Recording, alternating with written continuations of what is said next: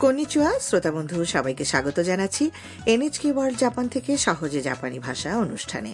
উপস্থাপনায় আছি আমি তনুশ্রী বিশ্বাস। এবং আমি হিরক খান। আসুন একসঙ্গে আজও ঘুরে আসি জাপানি ভাষার মজার জগৎ থেকে। এ আসরের ছেচল্লিশতম পাঠে আজ আমরা শিখব জাপানিতে একই বাক্যে একাধিক অনুভূতি প্রকাশের আরেকটি উপায়।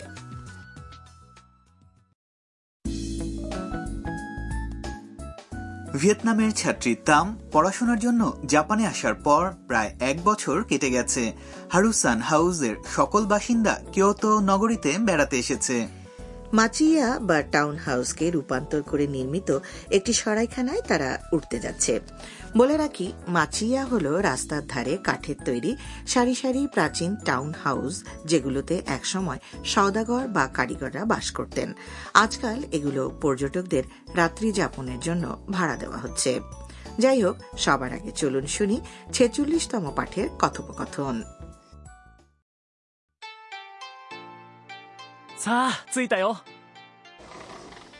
ごめんくださいおいでやす お部屋はこちらですわあ素敵なお部屋お庭もあります小さいけど綺麗ですね সংলাপগুলো শুনলেন এবারে অর্থগুলো জেনে নেবার পালা একটি মাচিয়ার সামনে দাঁড়িয়ে কাইতো বলছে さあ着いたよ এই যে এসে পড়েছি ঘরের দরজাকে স্লাইড করে পাশে ঠেলে মিয়া ভেতরে ঢুকে বলল ごめんください মাপ করবেন ভেতরে আসতে পারি? হোটেল মালিক কিয়োতোর আঞ্চলিক ভাষায় উত্তর দিলেন স্বাগতম। হোটেল মালিক তাম সহ অন্যান্যদের তাদের রুমে নিয়ে গিয়ে বললেন এটাই হচ্ছে আপনাদের রুম।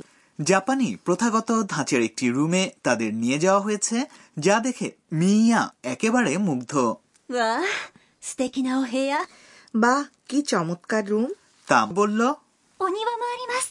বাগানও আছে দেখছি 小さいけど綺麗ですね ছোট হলেও বেশ সুন্দর মনে হচ্ছে তাম এবং অন্যান্যরা এই মাচিয়ার ব্যাপারে অতি উৎসাহী এর যথেষ্ট কারণও আছে কিয়োতো নগরীর মাচিয়া লম্বাটে এবং সরু বসবাসের স্থান ভেতরের দিকে বিস্তৃত এর আঙিনায় ছোট পরিপাটি বাগানও থাকে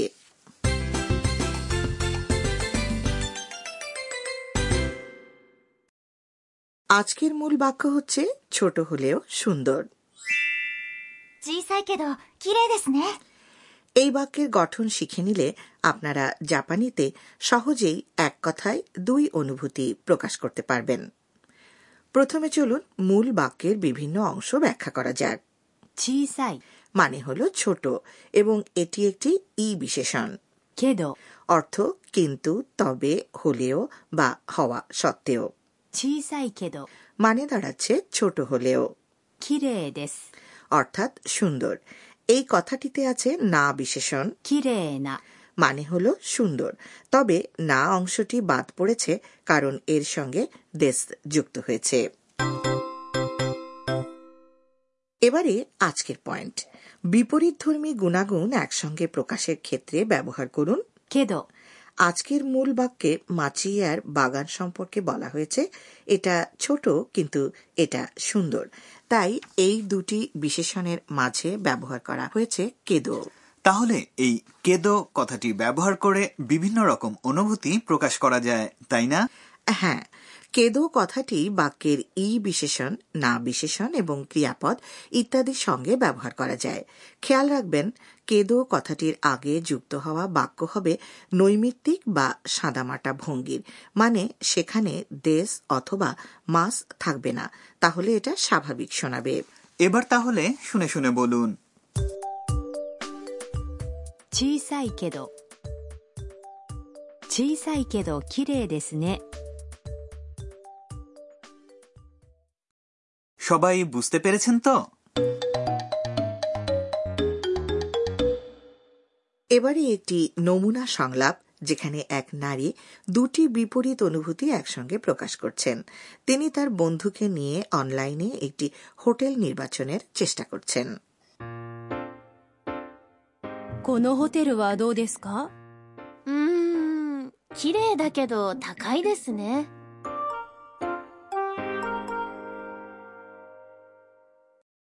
সংলাপের অর্থ এবার জেনে নেব জাপানি নারী একটি হোটেলের নাম প্রস্তাব করে বললেন このホテルはどうですか এই হোটেলটা হলে কেমন হয় このホテル মানে এই হোটেল আর どう অর্থ হলো কেমন うーん綺麗だけど高いですね হুম এটা সুন্দর কিন্তু দামি শব্দটি দিয়ে মনের দোদুল্যমান অবস্থা প্রকাশ করা হচ্ছে 綺麗だけど কথাটি একটু ব্যাখ্যা করা যাক।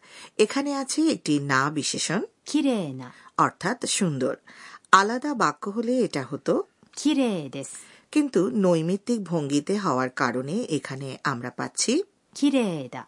আর তারপরে বসেছে কেদো।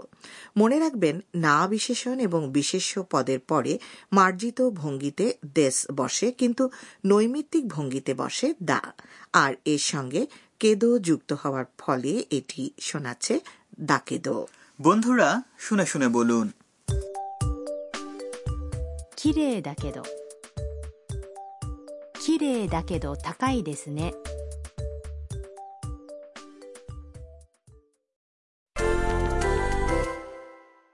এবার আরেকটি পরিস্থিতি ভাবা যাক। মনে করুন আপনি একটি বিনোদন পার্ক থেকে সবেমাত্র বেরিয়ে এলেন। বন্ধুদের বলুন যে আপনি ক্লান্ত হয়ে পড়েছেন ঠিকই কিন্তু অনেক আনন্দ আপনি উপভোগ করেছেন। এখানে ক্লান্ত হওয়া ক্রিয়াটির জন্য জাপানিতে ব্যবহার করুন ক্রিয়াটির নৈমিত্তিক ভঙ্গির অতীত রূপ মানে ক্লান্ত হয়ে পড়েছি। এই রূপকে বলা হয় তা রূপ আর সবশেষে অনেক মজা হয়েছে বা আনন্দ পেয়েছি অর্থ 楽しかったです楽しかったです এবার তাহলে বলার চেষ্টা করুন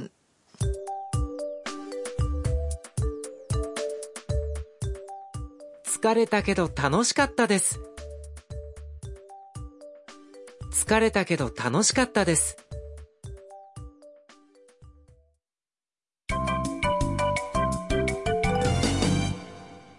আজকের বোনাস বাক্য যেটি মিয়া বলেছে মাচিয়াতে প্রবেশ করার সময়।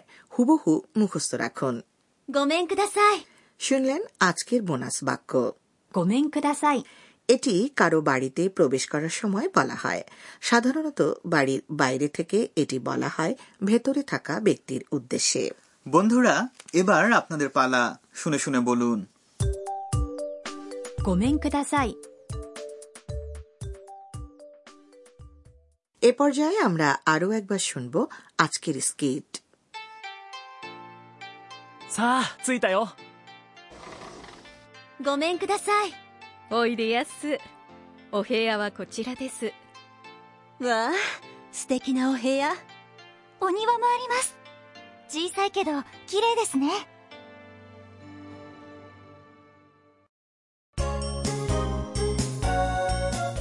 ミーヤーのトラベルガイド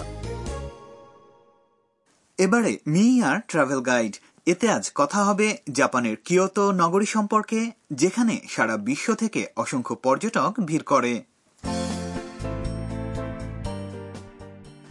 কিয়োতো নগরীতে ঘুরে দেখার মতো চমৎকার সব জায়গা আছে তাই না দিদি হ্যাঁ জাপানের এই প্রাচীন রাজধানীতে আছে শত শত বছরের পুরনো বৌদ্ধ মন্দির শিন্ত মন্দির, দুর্গ, উদ্যান, আরও কত কি। যেমন ধরুন কিওমি জুদেরা নামক বৌদ্ধ মন্দিরটি বিখ্যাত হয়ে আছে এর মূল মিলানয়তানের মঞ্চের জন্য। যেটিকে দেখলে মনে হবে যেন সূর্য পাহাড়ের ওপর থেকে উকি দিয়ে ঝুলে আছে। আবার রিও আনজি মন্দিরে আছে এক অসাধারণ প্রস্তর বাগান। ফুসিমি ইনারি তাইশা সিন্ত মন্দিরে আছে। একের পর এক সাজানো বহু সংখ্যক তোরণ দিয়ে বানানো টানেল। আর নিজ দুর্গ বিখ্যাত হয়ে আছে এর অভ্যন্তর ভাগের দৃষ্টিনন্দন সাজসজ্জা ও শিল্পকলার জন্য। কিয়োতো শহরে ঘুরে বেড়ানো কম আনন্দের নয়।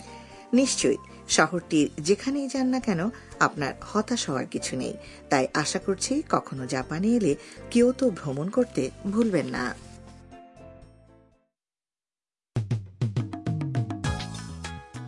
বন্ধুরা আশা করছি আজকে সহজে জাপানি ভাষা উপভোগ করেছেন। আগামী অনুষ্ঠান শোনার আমন্ত্রণ রইল।